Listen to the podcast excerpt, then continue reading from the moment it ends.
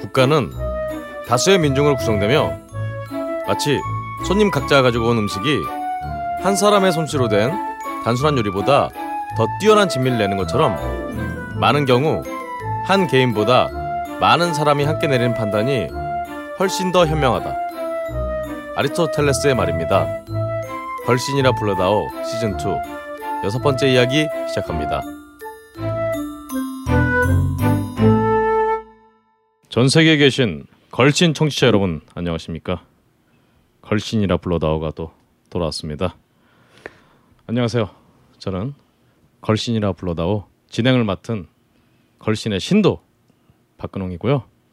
제 앞에는 역시 오늘도 최근에는 이제 지상파 라디오까지 섭렵하신 우리들의 걸신 강원 선생님 함께하고 있습니다. 안녕하세요. 안녕하십니까? 그리고 제 옆에는 음식문화평론가이자 네, 절대 자만하지 않는 자방고등어님 함께하고 있습니다. 네, 안녕하세요. 안녕하십니까. 네. 음식문화평론가로 소개가 되었었던 매주 바뀌어 이런 자방고등어인데 오늘 그 선생님 집에 강원랜드에 올 때 여기 이제 들어올 때 제가 차를 갖고 오니까 차를 주차권을 이제 여기는 경비 아저씨한테 이제 도장을 찍어야 되는데 이 도장을 탁 찍으면서 3구 땡땡호에 왔다라고 하니까 그 통체 좋으시고 뚱뚱하신 분 맞다고 아유 그 집에 사람이 많이 가 그러시더라고요 아저씨가 얘 유명하신 분이에요 그랬더니 그 철학관 하시는 분이냐고 워낙 많은 이제 제가 이제 개인 상담을 하는 제 그 수강 명리학 수강생들 개인 상담을 저도 이렇게 집에 사니까 아마 좀 헷갈리실 거예요. 왜냐면 늘 다른 각기 다른 주로 여자분들이 누군가 올라가서 철학관가 이렇게 얘기하지 않았을까요? 아 그렇군요. 다른 의미에서 사실 또 철학관이라고 할 수 있는 이 강원랜드 네, 그렇습니다. 요즘 자방고등어 너무 행복한 것 같아요. 그래 맞습니다. 네. 그런 노래도 있지 않습니까? 네. 나는 행복합니다. 드디어 네. 본인의 처지에 오로지 요새 저의 우울한 삶에 희망과 웃음과 즐거움을 주는 한화 이글스. 그래도 한화 이글스. 단독 3위를 지금 구가하고 있습니다. 마리 한화. 마약야구. 예. 더 중요한 거는 제가 그 직관을 한화 생명 이글스 파크. 제가 여기 뭐 사실 선생님 좀 모시고 가려고 했는데 원래 같이 가기로 해놓고 어떻게 표가 좋은 표가 또 생겨가지고 그래서 이제 바로 며칠 전이죠. 그것도 하나 롯데전 또 하나가 또 역전승을 거두는 또 그런 또 명경기를 뭐 경기 내용은 나중에 하이라이트로 보는 게 좀 형편없긴 했지만 정근우가 에라를 많이 하더라고요. 사실 진짜 정말 가려고 우리가 주초에 맞습니다. 예매를 하려고 했더니 매진 3일 다 매진. 전성 매진. 야, 나 정말 대전 사람들이 그렇게 야구 좋아하는 줄 처음 알았네. 저도 진짜 처음 알았습니다. 그래서 이번에 그 내려가 보시니까 어떠셨어요? 야구장이 뭐 난리가 났고 특히 저도 내려가면서 그 야신 고로케를 좀 먹어보려고. 야신 고로케. 야신 고로케. 난리야 지금. 야신 고로케를 팔고 있는 매점 반경 50m로 사람이 버글거려가지고 진입을 못해. 못 먹어. 맛도 못 보고 왔어요. 아니 그 야신 고로케는 뭐 특별한 게 들어가나요? 먹어봤어요. 이놈은 뭐 그냥 냄새도 못 맡고 왔으니. 아유. 예, 알겠습니다. 그럼 뭐 이렇게 그 뭐 야구 모자 하나 사는데도 이렇게 마치 그 이글스 샵이 뭐 밀라노의 명품 샵 들어가는 것보다 어렵다고. 그 한 줄이 100m 정도 서 있더라고요. 그래서 이게 입장을 대기하는구나. 그래서 그 뒤에 서 있었더니 쭉 따라가서 보니까 이글스 샵 안으로 들어가는데 직원이 한 30명씩 잘라요. 30명 들어가서 쇼핑을 해라. 그러고 한 10분 정도 지나면 빠지면 또 다시 30명 집어넣고. 세상에 그 참 이글스 구단 창설 이후에 거기에 일하는 종업원들마저 상당히 왜 이러지 이런 표정이 역력히 느껴지는. 야 정말 그 한 사람이 단순히 성적뿐만 아니라 아, 마케팅적으로도 네. 유니폼도 상당히 이쁘게 잘 만들었고 네. 그렇습니다. 특히나 오늘은 또 이 중요한 경기가 있었는데 또 세기의 또 권투 대결이 있어서 세기의 권투 대결이 었으나 왠지 하여튼 역시나 소문난 단체에는 먹을 게 없다고 뭔가 좀 참 허전했던 파키아오 메이웨더 경기가 있었는데요. 보셨나요? 저는 못 봤습니다. 여기 오느라고. 그렇죠. 오시느라 못 봤죠. 좀 안타까운 경기였습니다. 네. 근데 저는 그 권투보다도 저는 오늘 추신수 선수의 또 있었네요. 추신수가 오늘 오클랜드 애슬레틱스를 상대로 3점 동점 홈런을 생각해보면 추신수 선수는 그 3런 많이 때리는 것 같아요. 딴 거 말고 말로 이런 거 말고 3점을 같은 굉장히 좋아하시는 역시 동양이나 한국 사람들은 3이 길한 숫자 3자 3세번 요새 문제는 좀 이제 참 요즘 연휴 기간이잖아요. 뭐 연휴 기간에 우리는 또 남들 일할 때 펑펑 논 재로 또 이렇게 놀러 가지도 못하고 이런 일을 해야 되는데 아, 인생은 참 공평해 있는 거 보면 뭐 요즘 좀 드셨습니까? 우리 그동 씨는 뭐 좀 특이한 만한 거 뭐 드신 거 없음? 저는 사실 뭐 제가 뭐 먹었는지도 요즘 잘 기억이 안 날 만큼 정말 참 몸이 건조한 삶을 살고 있는데요. 아 얼마 전에 참 친구가 부산에서 올라와서 그 삼진 어묵에 아 그 삼진 어묵 고로케를 가져왔는데 그 아들 대에 와서 이렇게 지금 그렇죠. 새로운 그 그렇습니다. 회생을 했죠. 예. 네. 전에 사실은 이제 희철 베이스께서 한번 우리 강원랜드로 들고 와서 간단하게 맛을 봤는데 이번에 또 좀 맛보니까 아, 정말 어묵이 이렇게 맛있을 수 있구나 새삼 느꼈습니다. 자방고등어님은 저는 뭐 특별히 먹은 건 없는데 아 그 추성훈 선수가 이게 광고에 나오는 바디프렌드라는 안마기가 있어요. 안마기. 네. 그 회사가 양재동 쪽에 있어요. 그 회사가. 근데 그 바디프렌드 맞은편에 장수옥이라는 순댓국밥집 우연히 갔는데 상당히 맛있더라고요. 어떤 점에서? 일단은 그 고기가 다 국산인데 이 집이 누린내가 전혀 안 나요. 그러니까 제가 느낀 바로는 뭔가 그 시골 장터에서 파는 것 같은 뭔가 약간 투박하지만 국물이 그 아주 그 진하면서도 아주 투박해요. 하여튼 이 집은 고기도 그냥 드렁드렁 썰고 그랬는데 그 일대에서 먹어본 순댓국 중에서는 오, 이 집은 정말 내가 또 가고 싶은 집이다. 장수옥이라고. 근데 이 집의 단점이 김치하고 깍두기가 맛이 없어요. 아, 이게 치명적인데. 네, 그게 맛이 없어. 그래서 그 집에 저는 가서 마늘과 양파야만. 요즘 국밥 집들이 아주 국밥은 훌륭한데 이 같이 넣는 김치 혹은 깍두기들이 질들이 팍팍 떨어지고 있어요. 특히 여름이라 깍두기 같은 게 무맛이 빠져서 그런지. 그런데 전체적으로 김치가 좀 맛이 없더라고요. 근데 국밥은 정말 제가 추천해드릴 만한. 그 동네가 어디라고요? 그 양재동 바디프렌드라는 안마기 옆에 있는 안마기 회사 옆에. 네.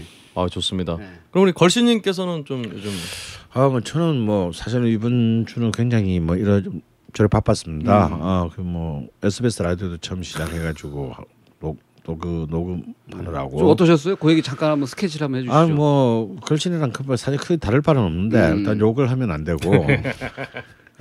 그다음에 이제 담배를 피면 안 되니까 그게 굉장히 고통스러웠어요. 그래서 이제 그게 녹음 방송이니까 뭐 저는 안 바쁜데 다들 바쁘니까 한 번에 이제 이틀치를 하려면 거의 한 5시간 토요일 일요일 걸 한 방에 녹음하니까 한 5시간 정도 걸리다 보니까 또 이 녹음하는 스튜디오가 한 11층쯤에 있어서 하루치 한 2시간 반 좀 하고 난 뒤에 내려와서 밖을 나와서 한 두 대만 다다다다다 피고 또 올라가서 또 이제 그 또 밀폐된 스튜디오 안에서 이제 그 와서 보니까 다초에 골이 띵한 것이 약 약간 뭐 약한 기분. 방송은 잘 나왔겠는데요, 그러면? 뭔 말인지 기억도 안 나, 나중에. SBS가 107.7 파워 FM 있고 103.5 러브 FM 있는데 선생님이 그렇죠. 하신 거는 103.5 러브 FM. 그런가 봐요. 예, 예. 그것도 잘 몰라. 저를 들어본 적이 없어서. 맞습니다. 여하튼 우리 걸신님께서 하신 약반 방송. 그리고 제가 좀 희한한 것들을 이번 주에 좀 먹었어요. 오. 아, 희한한 건 아니고요.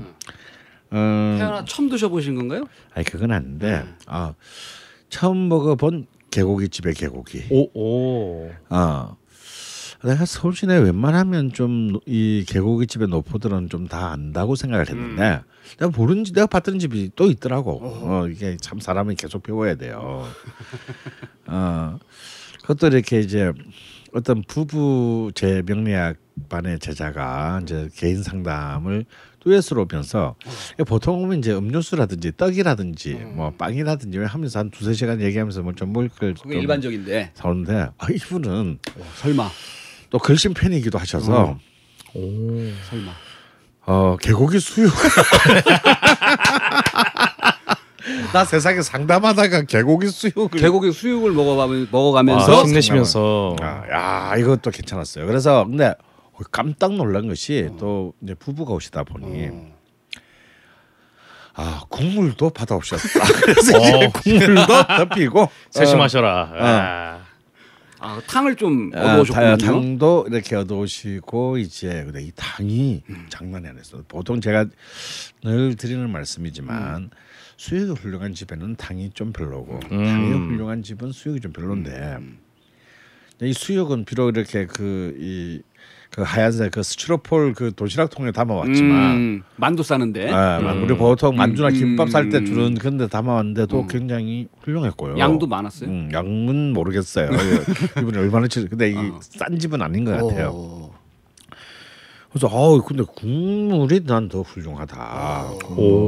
그래서 이 두 가지를 이렇게 다 잘하기는 그냥 쉽지 않은데 굉장히 놀라운 발견이고 이번 여름에 굉장히 제가 자주 그 동네를 어디입니까 동네가? 마포에 있는 대나무집이래요. 근데 한 35년 정도 된 집인가 봅니다. 근데 이렇게 훌륭한 집을 제가 그동안 몰랐다는 게 참 이상해서 이번 여름에는 좀 적극적으로 선생님이 그때 그 작년에 저희 성남의 그 연수사철탕도 상당히 극찬하셨는데 거기하고 비교해서는 어땠나요? 그건 이제 제가 직접 가서 먹어본 게 아니니까 포장이니까 20점 일단 까고 이제 그거는 이번 이제 그 초복 때 현장에서 먹어보고 먹고 이제 한번 본격적인 얘기들을 그때 하고요.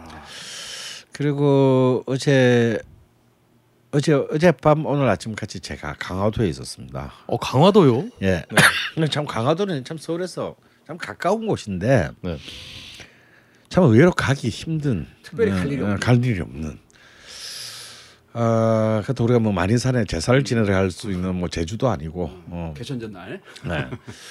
근데 그 이 강화도가 참 우리나라에서 5번째로 큰 섬이고 그런데도 참 그리고 서울에서 참 가까이 있는데도 가기 힘든 곳인데요. 제가 우리 얼마 전에 그 뭐 강화도에 갔는데 그렇죠 맛집 좀 알려달라고 분도 계셨잖아요 지난주에. 그래서 근데 어떻게 또 그게 동티가 된지 어떻게 저렇게 해서 강화도를 이제 저녁부터 아침까지 있게 됐는데 1박을 하신 거예요? 네 1박을 한 셈입니다. 근데 저녁과 아침 먹은 게 똑같았어요. 너무 맛있어서 아니 근데 종목은 같고 집은 다른지. 그러니까 지금이 그래도 이제 그 꽃게철 이라서 꽃게. 또 이제 이 강화도가 이 또 꽃게가 아주 그 외포리라는 동네를 가면은 이 꽃게 명가들이 이제 쭉 몇 팀에 모여 있습니다. 그거 몰랐네요. 네. 그래서 참 오래간만에 한 8, 9년 만에 가는 것 같아요 강화도를.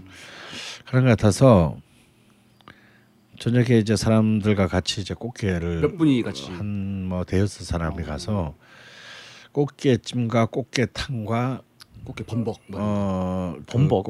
꽃게 범벅도 있는데 범벅은 안 먹고요. 간장게장까지 찜탕 간장게장.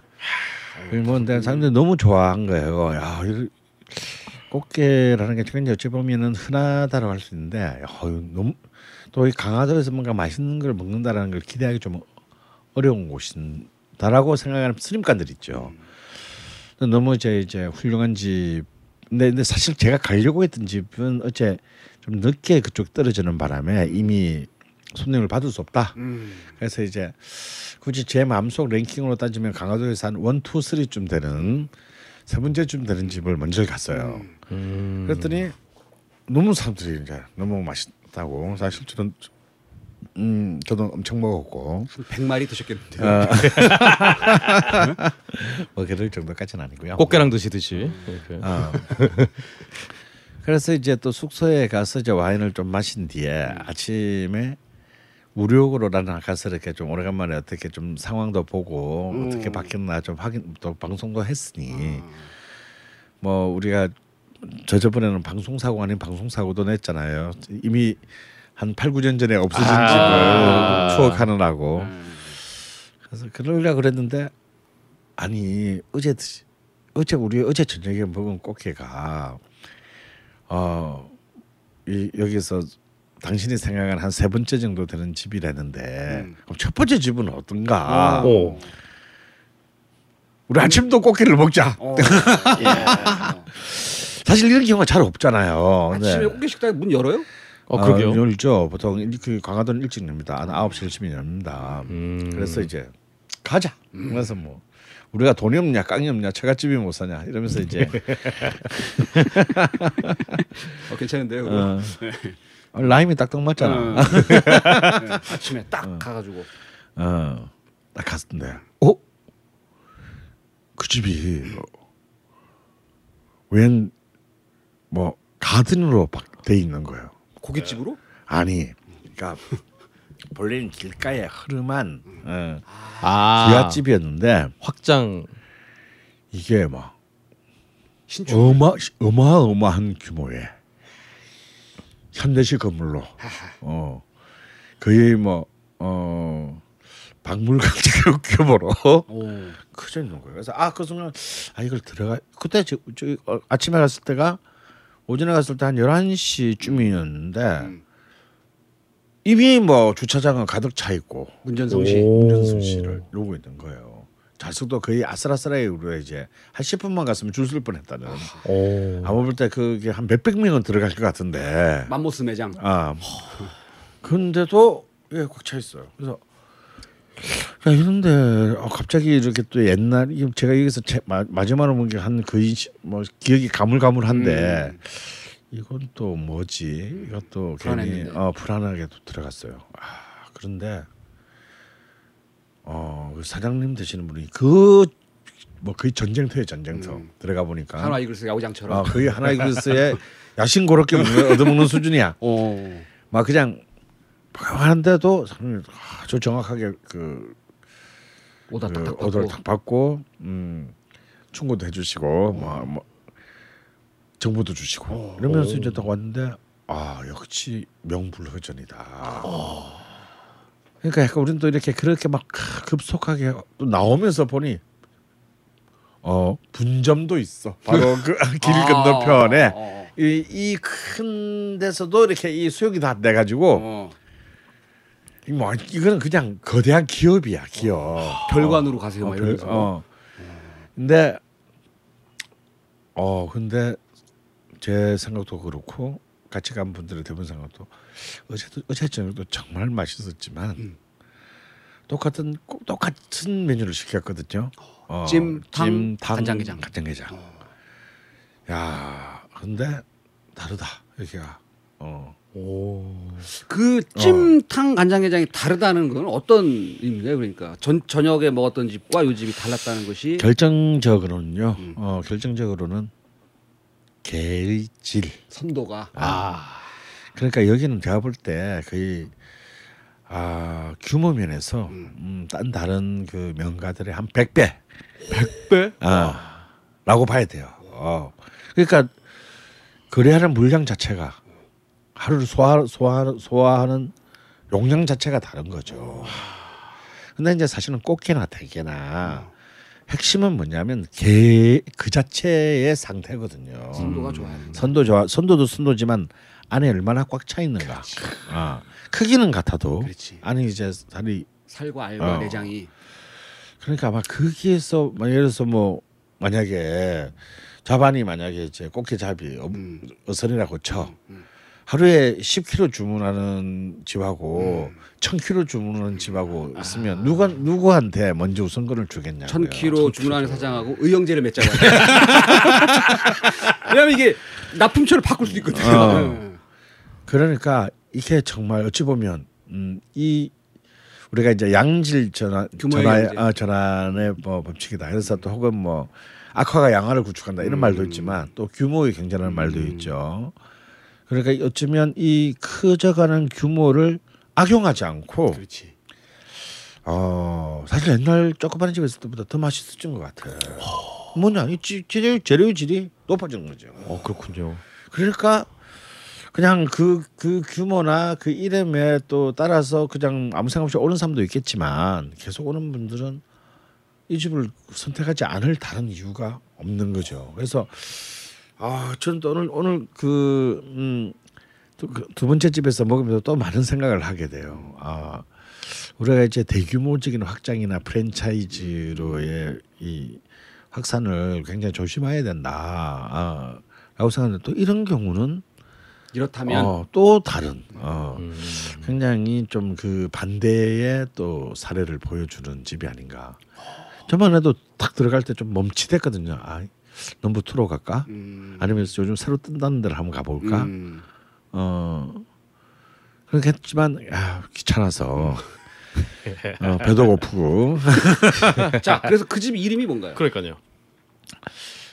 오늘 제가 처음에 강화도에서 참 제가 꽃게 하면 늘 언제나 서산을 얘기했는데 강화도에서 제가 한 10년쯤 전까지 이렇게 8~9년 전까지 먹으면서 참 좋았던 집이 충남 서산 집이에요. 강화도에 있는 충남 서산 집. 근데 이게 이제 거의 기업의 규모로 커져 있고, 그리고 이제 제가 하지만 굉장히 또 감동적이었던 언제나 규모는 그보다 훨씬 작지만 또 참 저는 이 집 그 주인장의 어떤 캐릭터가 참 굉장히 뭐랄까요, 정말 인간적인 어떤 그런 친숙함과 따뜻함, 연세가 좀 있으시고 정말 그 자신이 내는 음식에 대한 어찌 보면 강화도랑도 어찌 보면 이렇게 관광지 음식이라고 치부할 수도 있는데 굉장히 정말 그 음식을 내는 마음, 가장 근원적인 마음을 잃지 않고 내시는 굉장히 훌륭한 집입니다. 물론 그러고 보니까 어제 저녁에는 그 밴댕이 해무침도 먹었네요. 근데 이 집도 사실은 굉장히 훌륭한 집이에요. 어떤 의미에서는 뭐라 그럴까, 그 제가 어제 저녁에 간 집은 성안정이라는 안정이군요. 네. 성안정이라는 조그만한 사람이 읽었네요.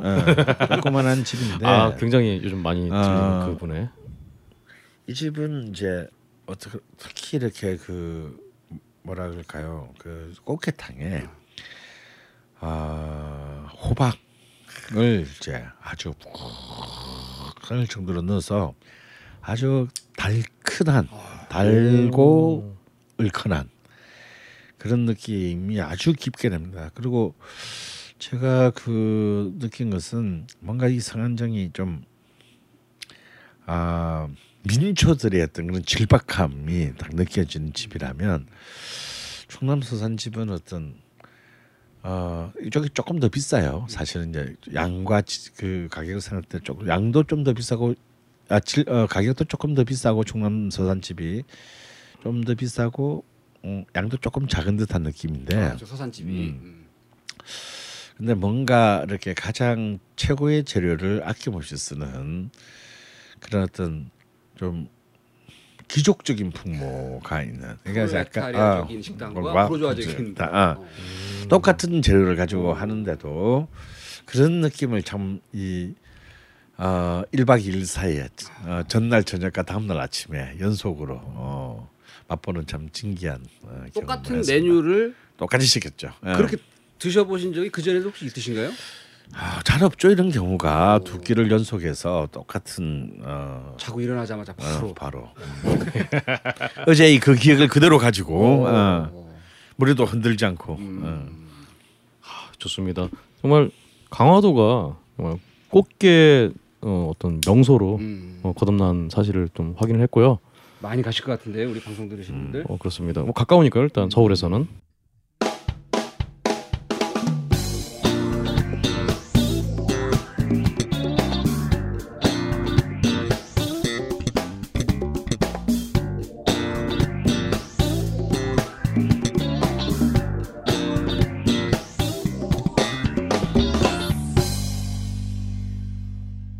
딴지 게시판에 게시판. 여러분들이 또 반응을 남겨주셨어요. 여러분 좀 살펴보죠. 일단 살펴보기 전에 항상 말씀드리지만 맹렬우주 한량님, 안그리님, 막고막고님, 으라차차 힘내자님, 그리고 최근에 이제 무야산다님이 게시판에 후기를 작년에 이제 걸신 카페에 올리셨던 후기를 막 투척을 하고 계세요.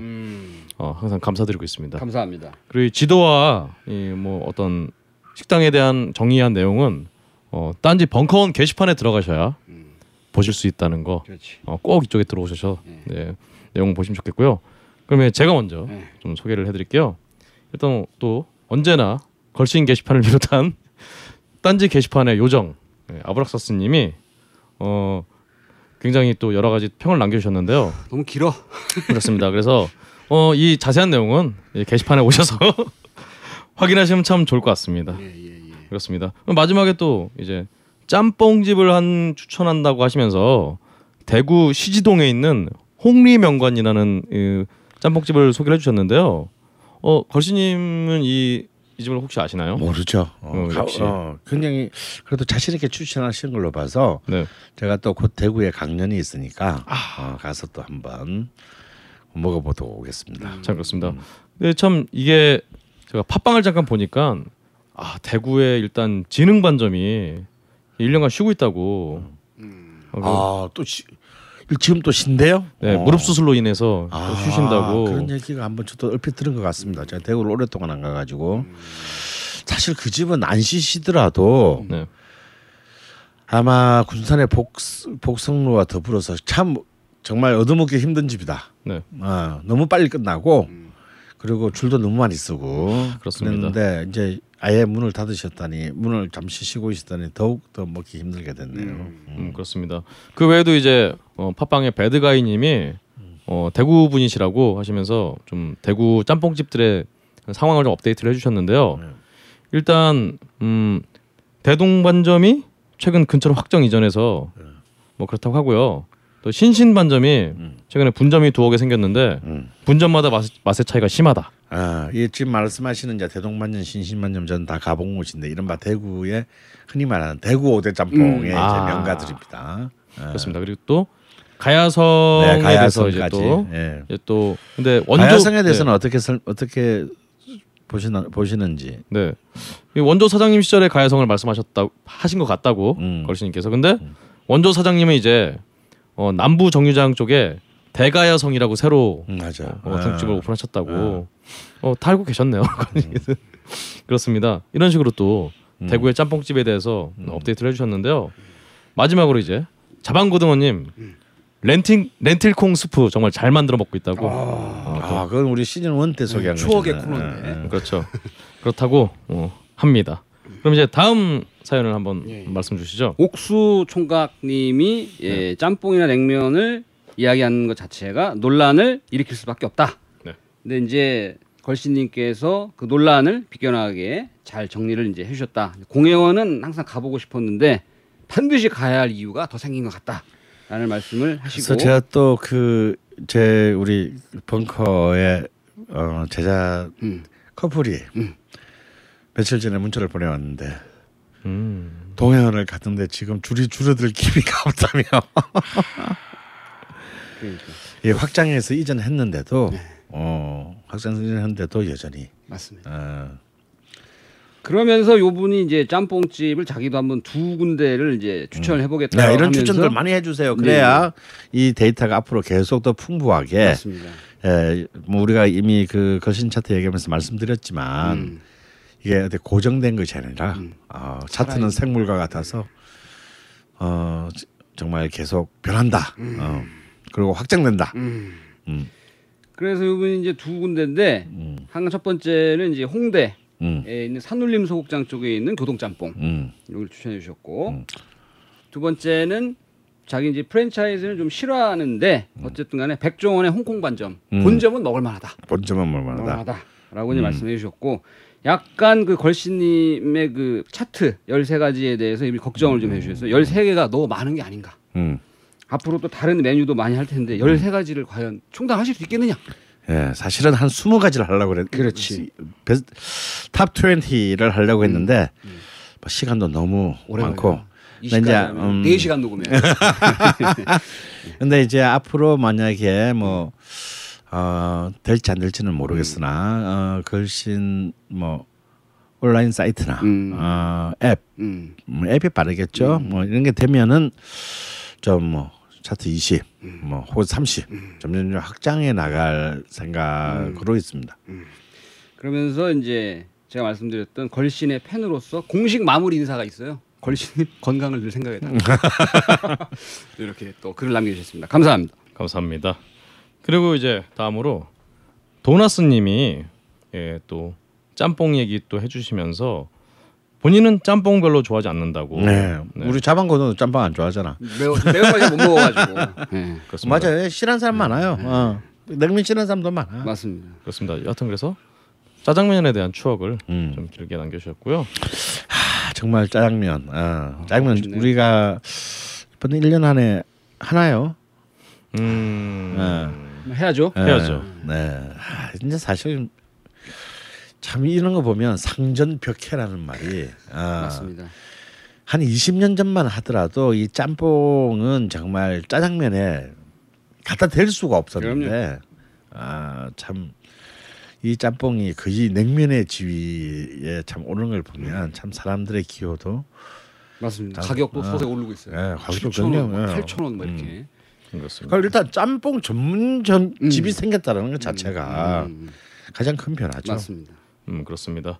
다음으로 이제 카우 ZZ 님이 이제 여러 가지 걸신 차트 정말 사랑합니다라고 말씀하셨고요. 아쉬운 점이 자방고등어 님의 들리는 요리 강자 팬이었다. 아주 훌륭하신 분인데 왜 하지 않느냐. 하지만 폐지 사유가 공감이 돼서 네, 공감된다. 폐지 할 만했다. 훌륭하신 분인 줄 알았더니 훌륭하시지 않은 분으로. 그렇습니다. 그리고 이제 우리 종환이 형, 이종환 씨라든가 최소영 선생님 혹시 최소영 선생님은 출연 예정이 없느냐? 당연히 있죠. 네. 끝에 그 이유가 이제 유일하게 걸신님의 의견에 이의를 제기하시던 최소영 선생님 그립습니다. 라고 말씀 주셨습니다. 다음 사연은 한번 말씀 주시죠.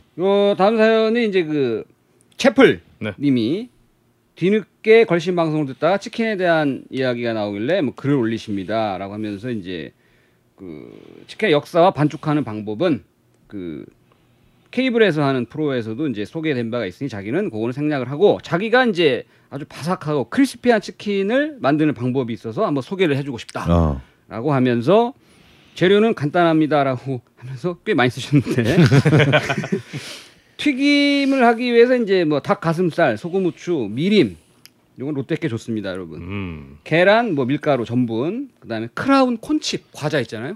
요게 필요하다. 그다음에 예, 식용유, 그다음에 양념 간장으로는 이제 양조 간장, 미림, 레몬즙이나 뭐 식초, 그다음에 쪽파, 생강즙, 후추 요렇게 준비를 하셔가지고 튀겨를 보면 상당히 그 바삭바삭하고 크리스피하다라고 하셨는데. 설명이 좀 길어가지고 네, 굉장히 디테일합니다. 요분은 하여튼 저희 게시판에 오셔가지고 요대로 제가 읽어봤는데 요대로 하면은 맛이 있을 것 같아요. 근데 저도 이 과자를 튀김 반죽에 넣어서 하는 걸 저도 해봤어요.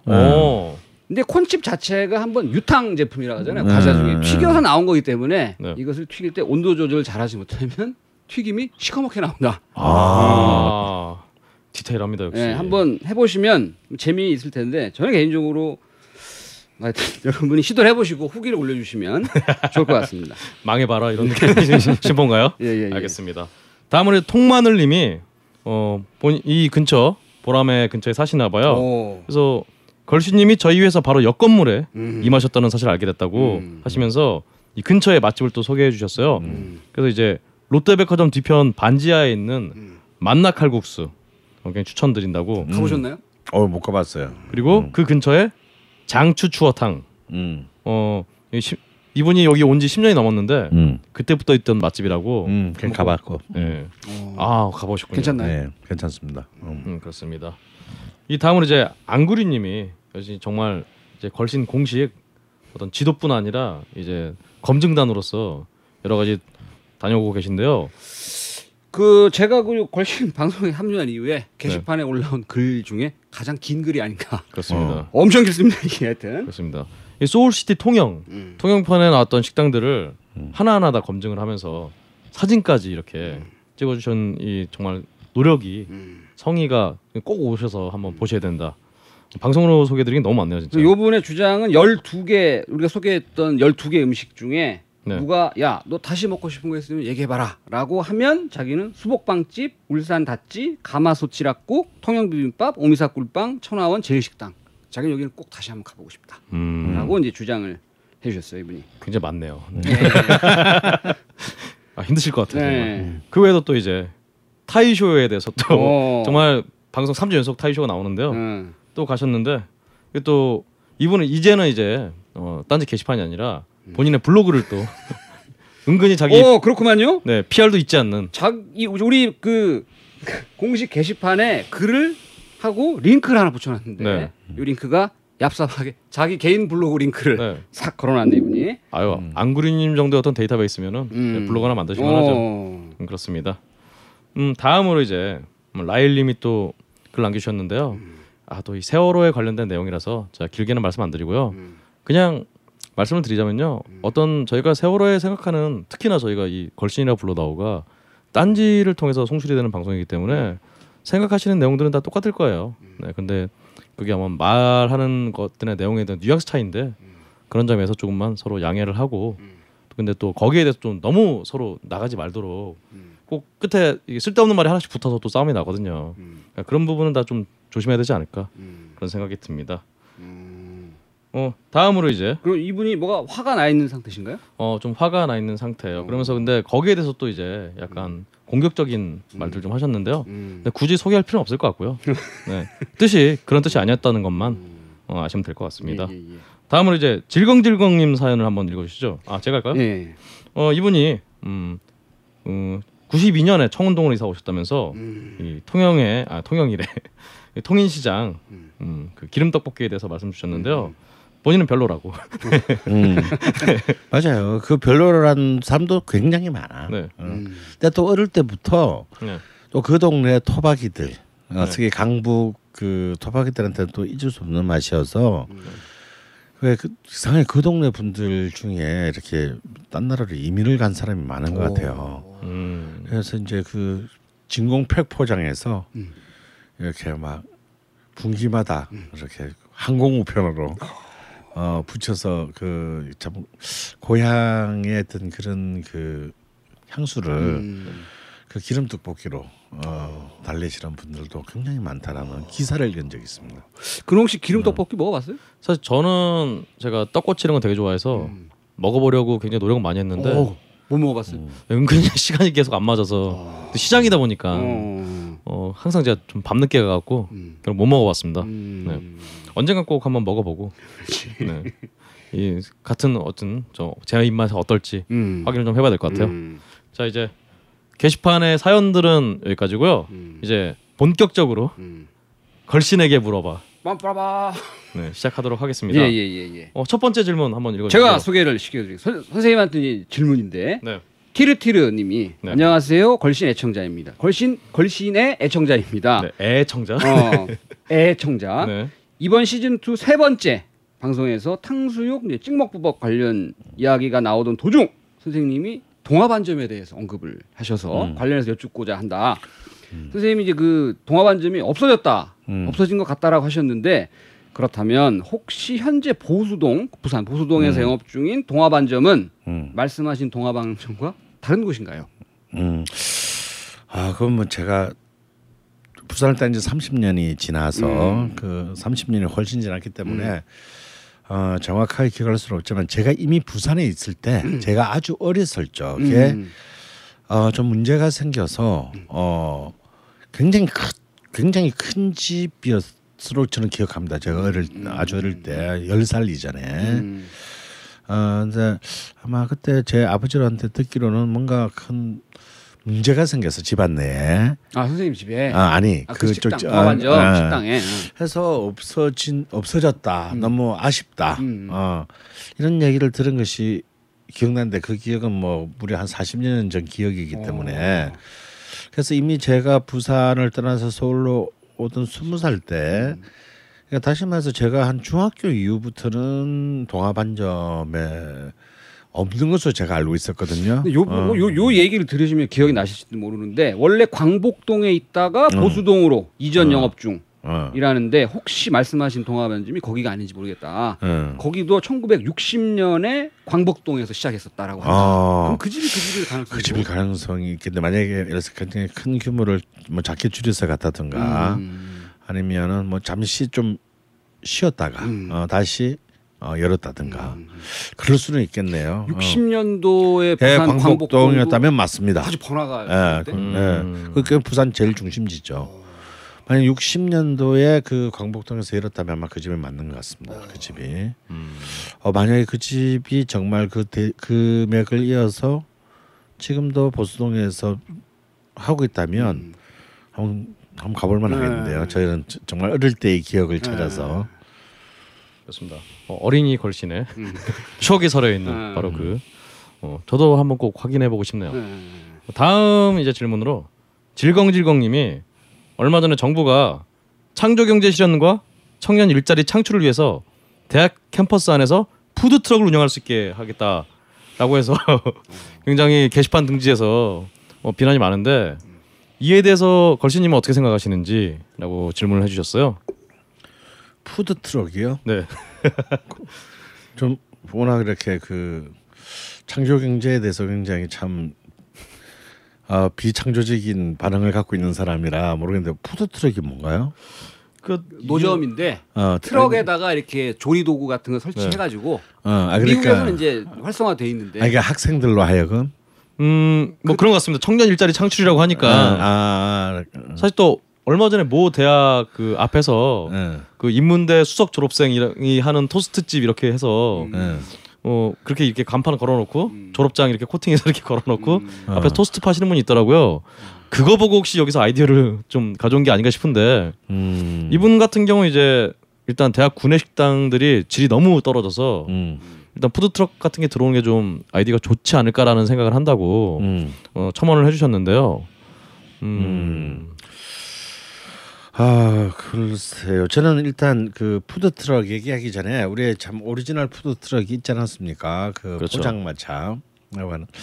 근데 사실은 이제 서울 시내에서는 이제 그 많은 포장마차의 명소들이 사실상 이제 도시 이제 정화로 인해서 이제 그 많이 다 거의 사라졌고, 거의 사라졌어요. 사라졌고, 또 이렇게 이제 그 철저한 이제 그 허가제. 로 그 운영이 되고 있는 것으로 일부의 지역이나 이런 데서는 그렇게 철저히 이제 허가제로 운영되는 것으로 알고 있습니다. 그러다 보니까 이제 이 포장마차라는 게 이제 이전에 그 서민의 버시라기보다는 굉장히 비싼 곳으로. 비싸요. 안주 한 접시가 무조건 만 원이야. 그러니까 뭐 아무리 이제 물가의 상승이나 어떤 재료 인건비 혹은 이제 뭐 그 허가의 비용 이런 등등을 생각한다면 이제 뭐 포장마차에서 뭐 서민의 뭐 그것을 기대하기는 좀 어렵 사실이죠. 그런데 그 최근에 제가 한 몇 달 전에 본 헐리우드 영화 중에서 어떤 그 이탈리안 셰프가 그 요리 비평가하고 처절하게 싸우고 작살난데. 우리나라에서는 제목이 뭐로? 아메리칸 셰프로 됐어요. 전제는 그냥 셰프죠. 훌륭한 영화입니다. 예. 그래서 이제 이 푸드트럭으로 저 이제 아예 자기의 나와바리를 떠나가지고 쿠바 음식을 예, 저 마이애미 쪽 그 플로리다로 가서 쿠바 음식 자기 이제 처가 쪽 음식이죠. 그 처가 쪽 음식을 가지고 푸드트럭을 하면서 이제 다시 이렇게 그 서부로 돌아오면서 영화 마무리가 좀 애매한 게 자기를 비난을 해서 자기를 그 식당에서 결국 나가게 만든 비평가의 돈을 받아가지고 큰 식당을 차리고 끝나는 그 막판이 약간 좀 애매했었는데 내용은 참 음악도 상당히 좋았고 뭐 전형적인 그 헐리우드식 해피엔딩이죠. 적과의 화해. 그러니까 이 그런 이제 정말 뭐 약간 푸드트럭의 신데렐라 스토리를 영화를 본 적도 있는데. 저는 기본적으로 그 푸드트럭이라는 문화를 통해서 굉장히 그 다양한 사실 뭐 우리 홍대에서 뼈가 굵은 우리 박근홍 선수도 그 뭐 조폭 떡볶이 아 그렇죠 예 지금은 이제 그 자리에서 없어지고 아예 가게가 됐죠. 그렇습니다.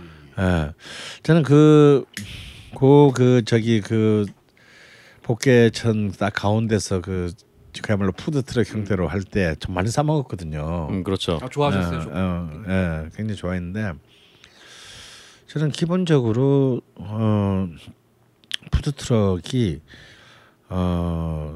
어떤 창업자의 입장에서나 또 다양한 선택이라는 점에서 굉장히 나는 좋은 어떤 하나의 컨셉이다. 뭐 그 박양이 얘기했건 말았건 간에 게다가 지금 이제 자세히 보시면 요즘 우리나라의 대학들이 이제 거의 사실상 민간 자본들이 이미 대학 안으로 다 침투했어요.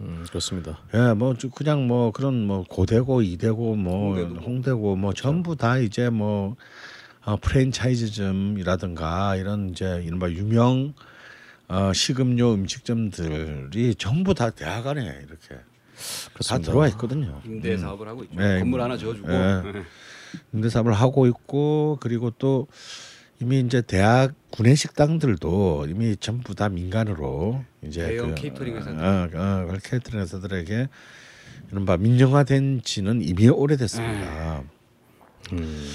그래서 이제 사실은 이제 뭐 대학생들 자신의 학생을 상대 학생의 그나마 얄팍한 호주머니를 노리고 어찌 보면 대학이 장사를 하게 되는.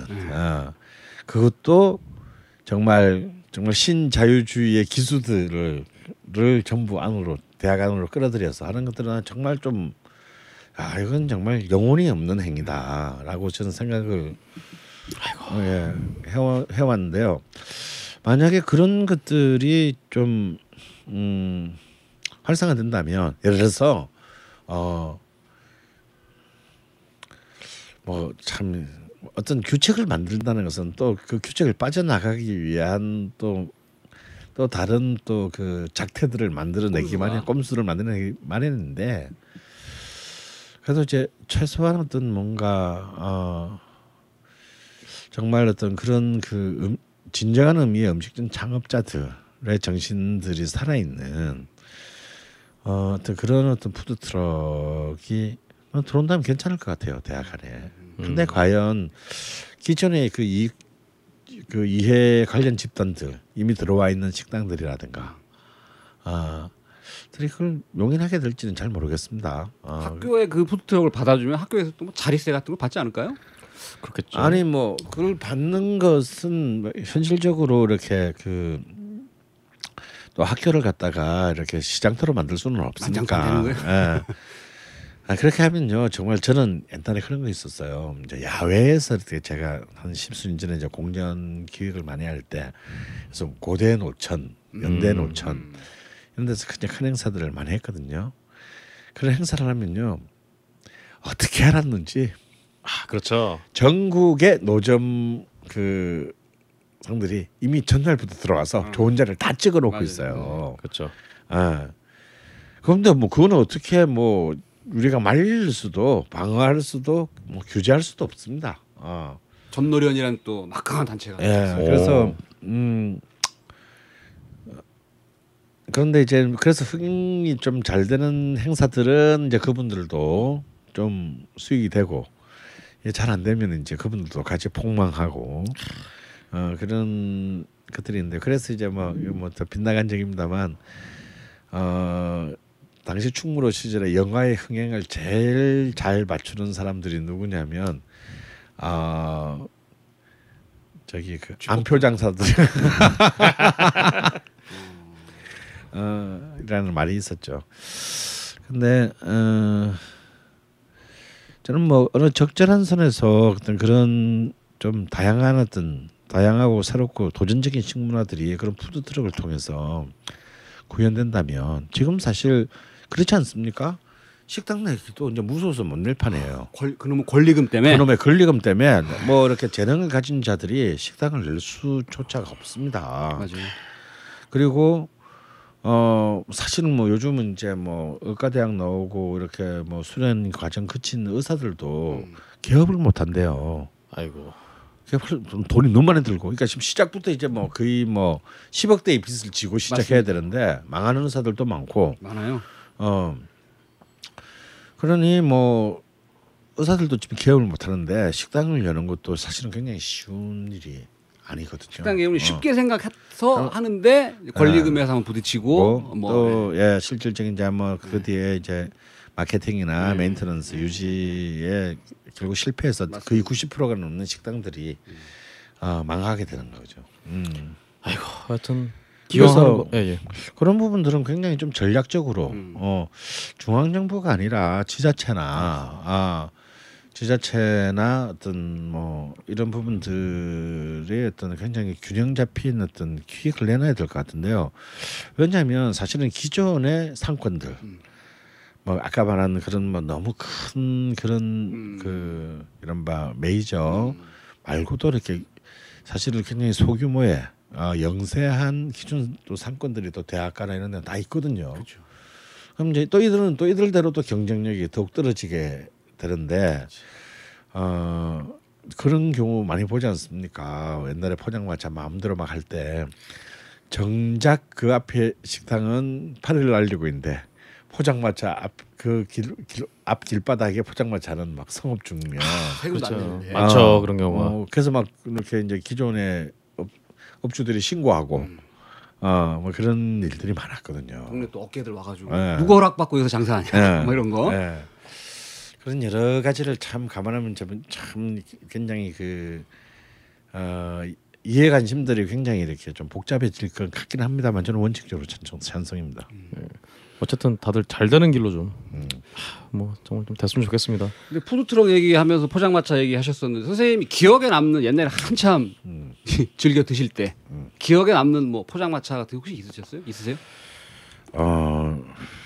저는 한때 잠실 운동장 근처에 이가 정말 80년대까지는 포장마차의 천국이었습니다.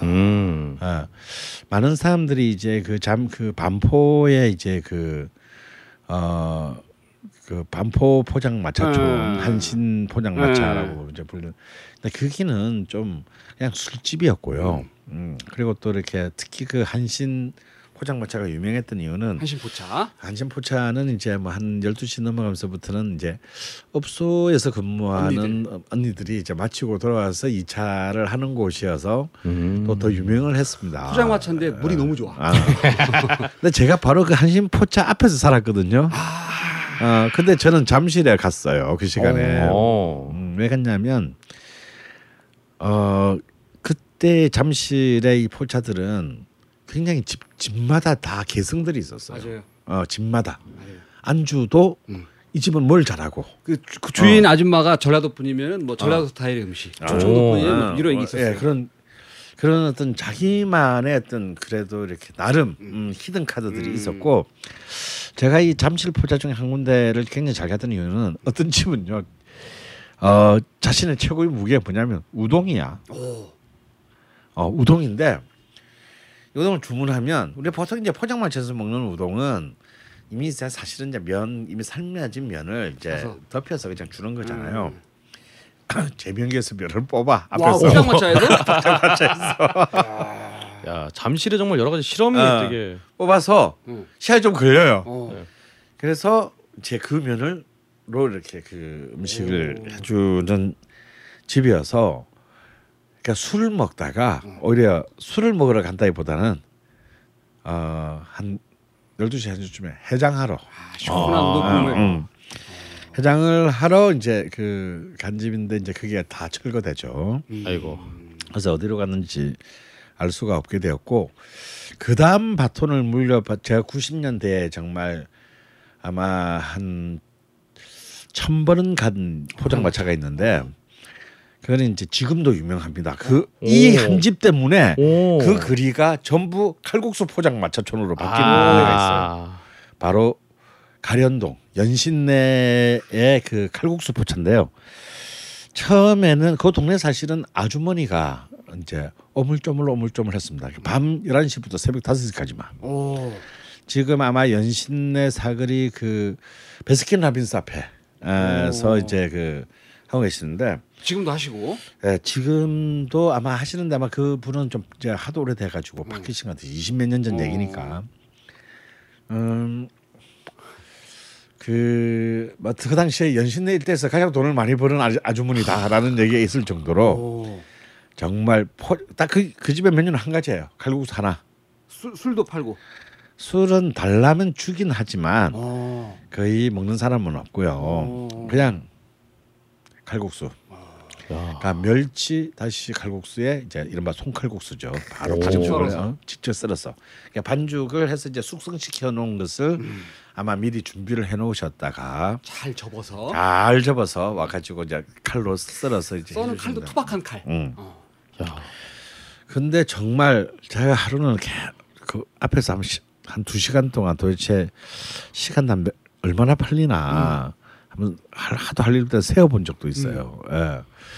거의 시간당 뭐 거의 한 200그릇은 안 되고 한 그릇에 얼마였어요? 한 그릇에 제가 그때만 해도 그게 싸지가 않았어요. 그렇게 또 막 4,000원 정도 됐던 모양이네.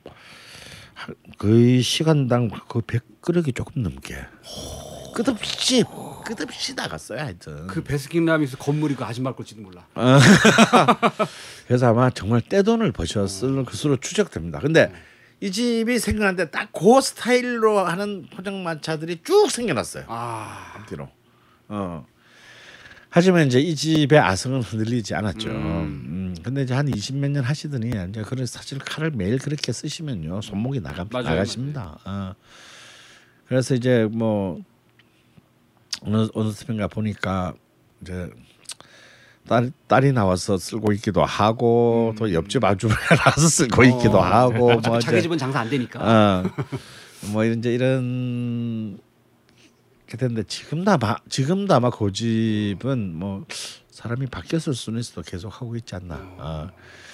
그래서 참 그 취객들의 술 좀 먹는다라고 하는 사람들은 아마 그 잊지 못하는 그 해장 칼국수 포장마차 밤 11시부터 새벽 5시까지 아주 훌륭한 그 집이죠. 그 집이 아마 제 기억에는 마지막 저의 포장마차가 아닌가 싶습니다. 근홍 씨는? 예, 저는 사실 포장마차라기보다는 제가 한참 이렇게 유원지 이런 데 다닐 때 보면은 요즘 옆에 스낵카라고 해서 버스를 개조해서 이렇게 우동이나 이런 것들 버스 안에 들어가서 먹는 그런 게 있었잖아요. 그래서 저는 그 스낵카에 대한 기억이 굉장히 좀 많이 납니다.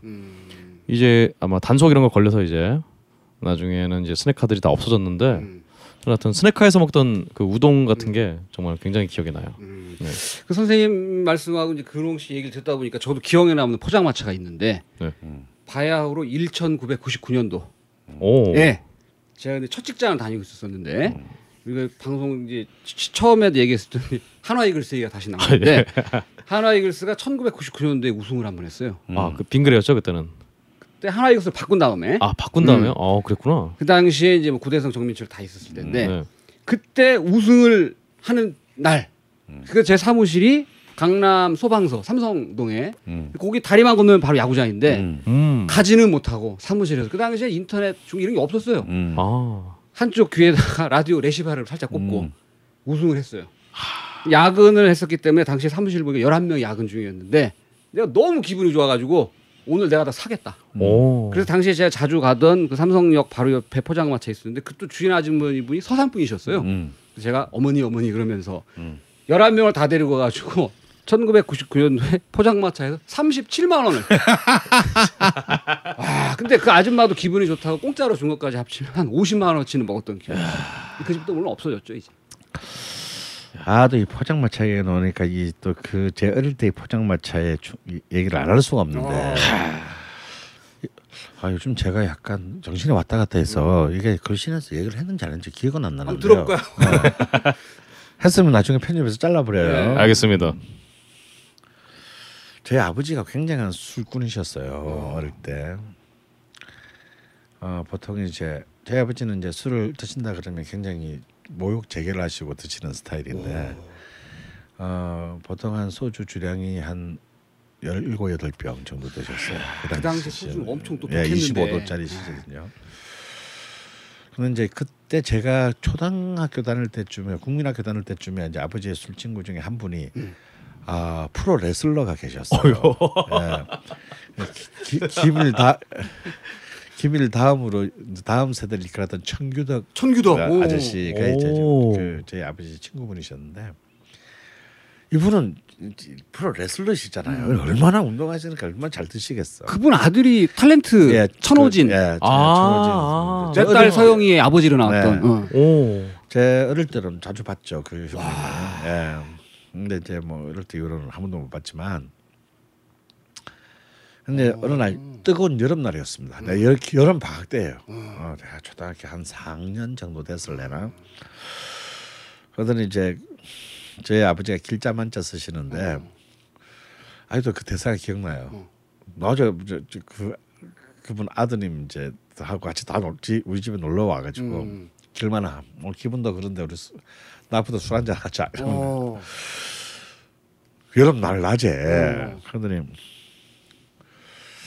야 우리 부산대학 앞에 부산대학 우리 집은 좀 멀었거든요. 부산대학 앞에 대학생들이 가는 포장마차들이 많다더라.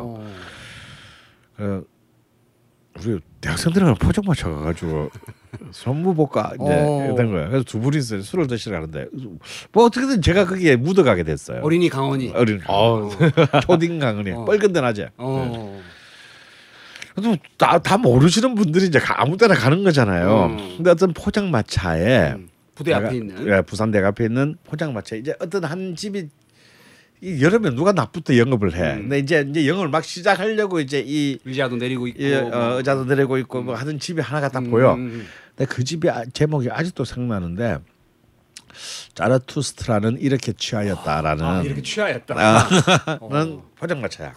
니체를 좋아했던. 웬 아주머니가 이제 하시는데 이제 뭐 대충 이제 막 차량 걷고 이제 하시는데 이제 이 덩치 큰 두 분이 딱 들어가셔서 아버님도 풍채가 좋으시는 분이 딱 앉아서 우리 아버지의 첫 대사가 뭐냐면 아줌마 요 다 얼마요? 포장마차에 깔아놓은 메뉴 음식들 가운데 이제 이렇게 이 가운데 이렇게 그 저기 뭐야 이 재료들이 쭉 있잖아요. 유리 투명한 유리판 안에. 이게 이제 보니까 소주 한 두어 박스 쌓여 있고 맥주는 그때 포장마차에서 안 팔았으니까 소주밖에 없죠. 소주가 한 두세 박스 있었어요. 그리고 이제 딱 여쭤봐서 이거 다 얼마요? 그렇게 된 거예요. 이렇게 아마 뭐 3만 원인가? 그 당시에 3만 원이면 제 외삼촌이 사만오토 공장장이셨는데 제가 그때 들은 기억으로는 월급이 3만 원이었던 걸로 알고. 그러니까 어떤 사람들 한 달 웬만한 좀 베테랑 봉급 생활자의 한 달 월급을 딱 주고 선물로 딱 주시고 뭐 샷다 내려라 샷다 내려라 내릴 샷다가 없기 때문에 이제 손님 아무도 받지 마라. 그래서 이제 두 분에서 이제 그 이 뭡니까 그 맥주 잔에다가 글라스에다가 그럼 이제 소주를 따르면 딱 두 잔 따르면 딱 맞거든요. 네.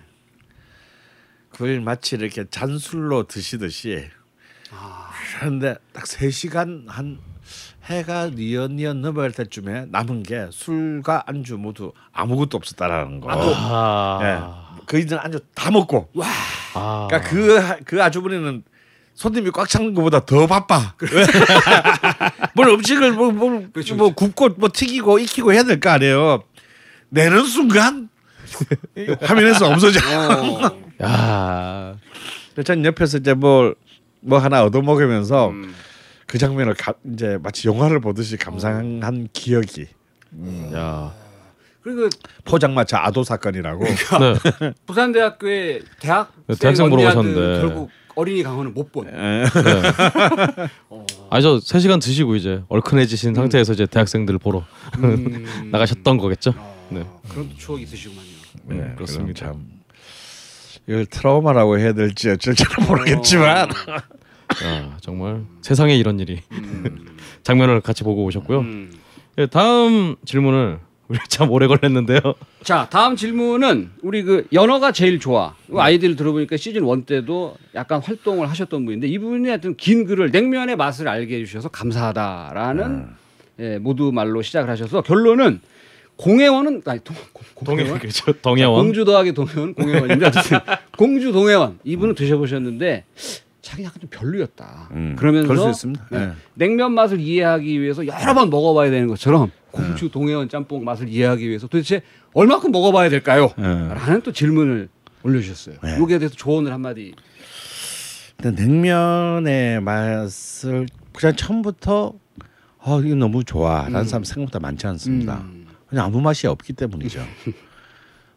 그 아무 맛이 없어야 냉면인 것이고 그렇지. 그 아무 맛이 아닌 맛을 맛으로 이해하기 위해서는 어찌 보면은 아주 내가 때묻지 않은 어린아이거나 오히려 어린아이들 중에 냉면을 좋아하는 애들이 많아요. 그러니까 온갖 더러운 것을 미각이 더럽혀지지 않은 상태. 아니면은 온갖 인생의 쓴 단맛을 다 봤을 때 냉면의 맛을 그때서야 이 아무 맛도 없는 맛이 진정한 맛이구나 이렇게 얘기할 수 있는데 사실 짬뽕은 냉면의 완전 반대편에 있는 극과 극의 음식이고 똑같은 면이긴 한데 사실은 짬뽕은 어찌 보면은 굉장히 혼탁한 음식이고 이름부터가 짬뽕이잖아요.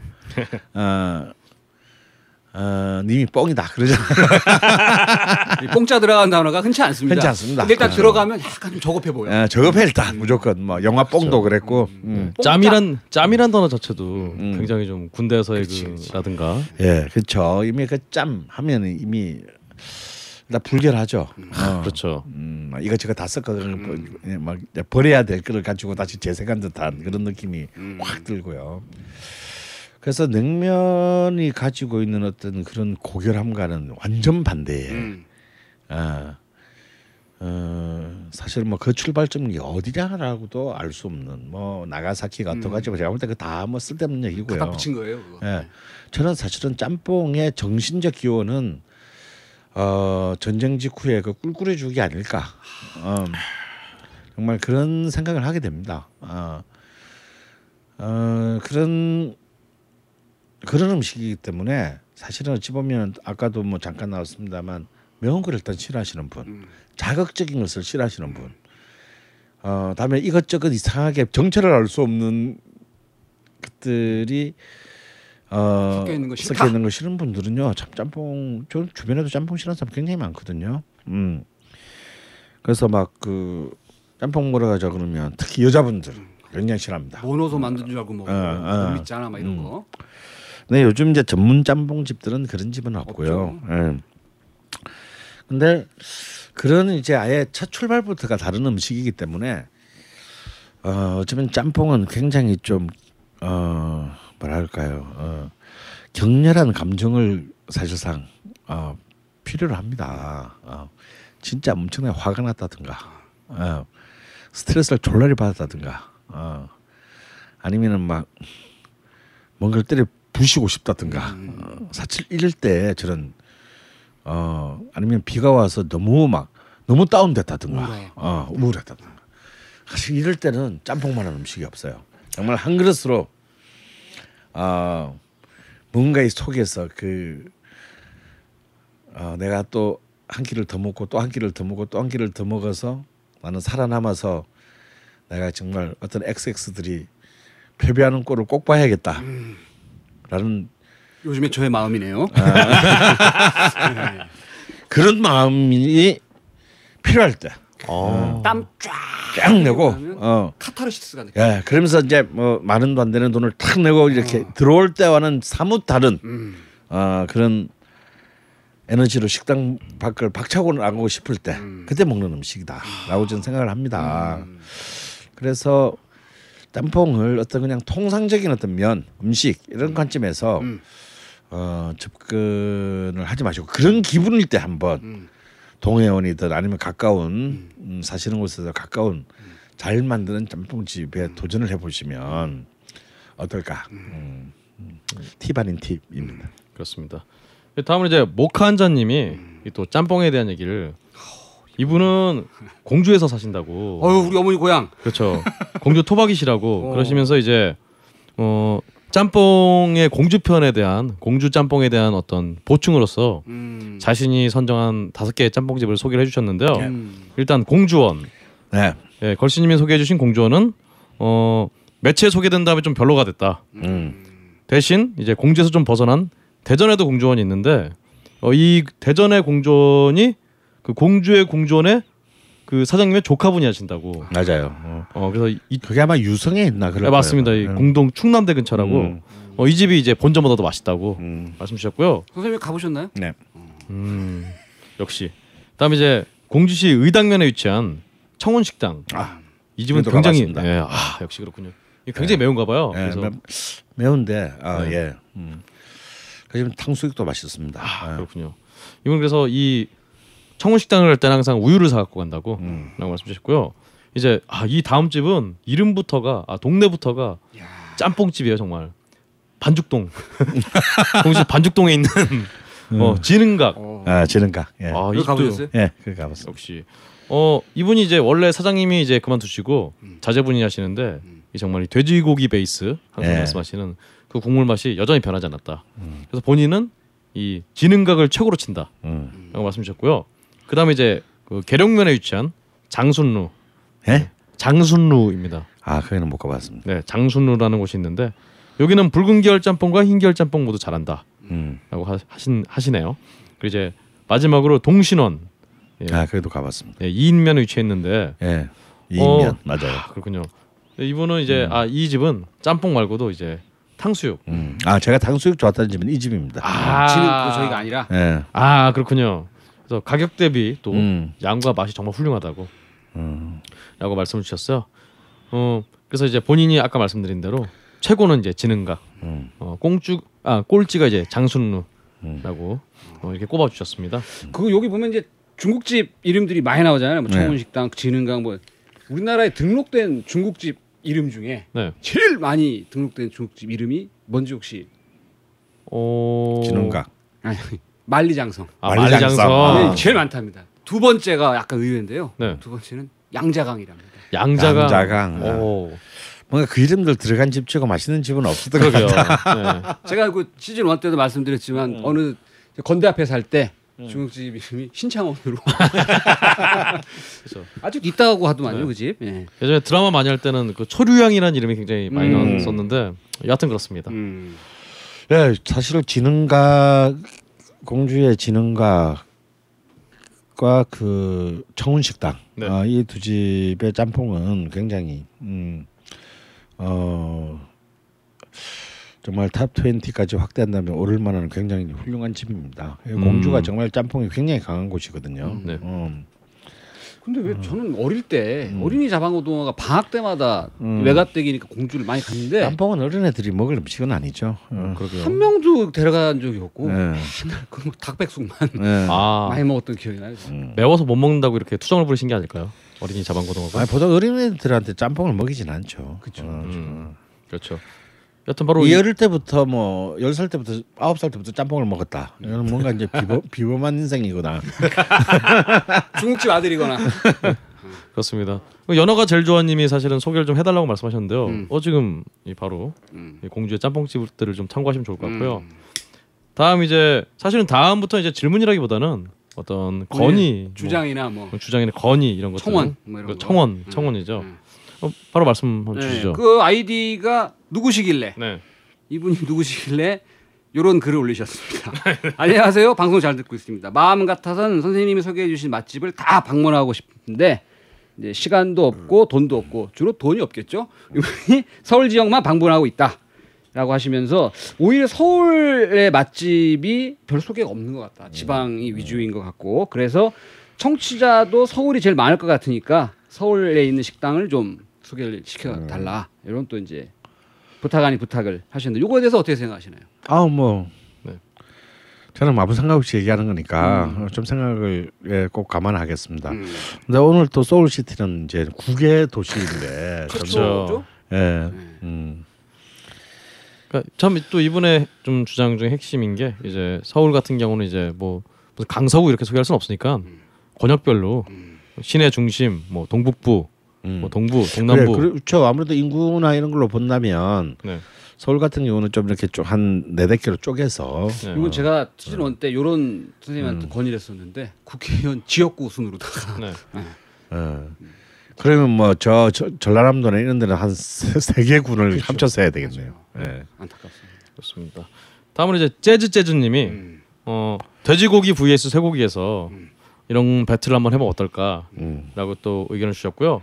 다음으로 이제 창자님이 이분이 본인이 간단하게 모바일 게임을 만들어봤다고 혹시나 걸신에서 걸신에라 불러다오에서 원하신다면 앱 작업을 할 수 있다. 불러만 다오. 그러니까 바로 그 위에 네모투님이라는 분이 난 이미 만들고 있다. 해외에서 거주 중이지만 아예 만들고 있다. 자기들이 알아서. 데이터는 걸신 지도를 사용하겠다라고 이미 만들겠다고 여러 가지 좀 반응이 왔어요. 그래서 요 창자님은 제가 요 메일 주소를 남겨주셨으니까 저하고 일단 대화를 한번 해보시는 거 그다음에 선생님하고 같이 얘기를 한번 해보든가 할 수 있는 자리를 만들도록 하겠습니다. 게시판에 또 이제 네모투님 게시판 보셔서 한번 메일 확인해 주시면 좋을 것 같습니다. 이제 다음으로 이제 투유님이 맛있는 쌀밥이 나오는 집 차트 어떠냐고. 심오한 차트가 될 것 같습니다. 그렇잖아요. 우리 또 걸신님과 같이 방송하시는 우리 황교육님이 전에 뭐 한국의 밥집은 다 이게 밥이 맛이 없다. 기본이 다 안 돼 있다. 제때 바로바로 지으면 맛있는데 다 지어놓은 거 오래 이렇게. 그 스탠그릇 안에 이렇게 공깃밥 안에 넣어놓고 그래서 맛이 없다. 바로바로 지기만 해도 맛있다라고 전에 블로그에 글을 한번 써주셨는데요. 사실 갓 지은 밥처럼 한국인에게 정말 근원적인 어떤 식욕을 만들어내는 밥집이 없습니다. 그나마 유사하게 하는 돌솥비빔밥 같은 거는 이제 바로 하는 건데 근데 이제 장사를 해보면 그렇게 하고 싶지만 여건이 그게 안 돼요. 이게 밥을 푸는 행위 자체가 시간을 잡으면 손님이 오는데 보온기에서 꺼내서 갖다 주는 것도 바빠. 근데 그거를 밥을 해놓고 손님이 오면 그때 거기서 퍼서 주면 좋겠지만 운영상에도 어려움이 있을 것이다. 너무 이상적인 것을 추구하는 것도 좋겠지만 운영에 또 그런 집들을 찾아보죠 앞으로. 네, 있을 겁니다 분명히. 저희 뭐 그런 면에서 이제 황교익 자꾸 님이랑 하기 되게 이상하네 씨라고 하기도 그렇고 하여튼 밥통을 조그만 걸 많이 준비를 해서 그때 하면 되지 않느냐 그런 게 되지 않느냐라고. 대안 아닌 대안을 좀 말씀 주시긴 했어요. 그렇습니다. 그럼 지금까지 참. 근데 요분이 마지막으로 또 남겨주셨잖아요. 걸신 게시판 마지막 공식 멘트가 돼버린. 그렇죠. 사실은 이 게시글의 모든 글들이 이 글로 끝납니다. 걸신님 건강하세요. 건강 조심하세요. 건강 조심하세요라고 말씀 남겨주셨습니다. 이렇게 걸신이라 불러다오는 원래 2주에 한 번씩 방송을 하기로 해서 몰아서 사연을 받을 예정이었지만 본의 아니게 또 매주 하고 있기 때문에. 매주 여러분들의 사연이나 질문을 받고 있습니다. 생각나시면 바로 게시판에 여러 가지 글 남겨주시면 저희가 바로바로 보시다시피 저희가 하나도 빼놓지 않고 소개를 하고 있습니다. 앞으로도 많은 사연 또 청취 부탁드립니다. 감사합니다. 걸신하십시오. 다음 방송으로 이어집니다.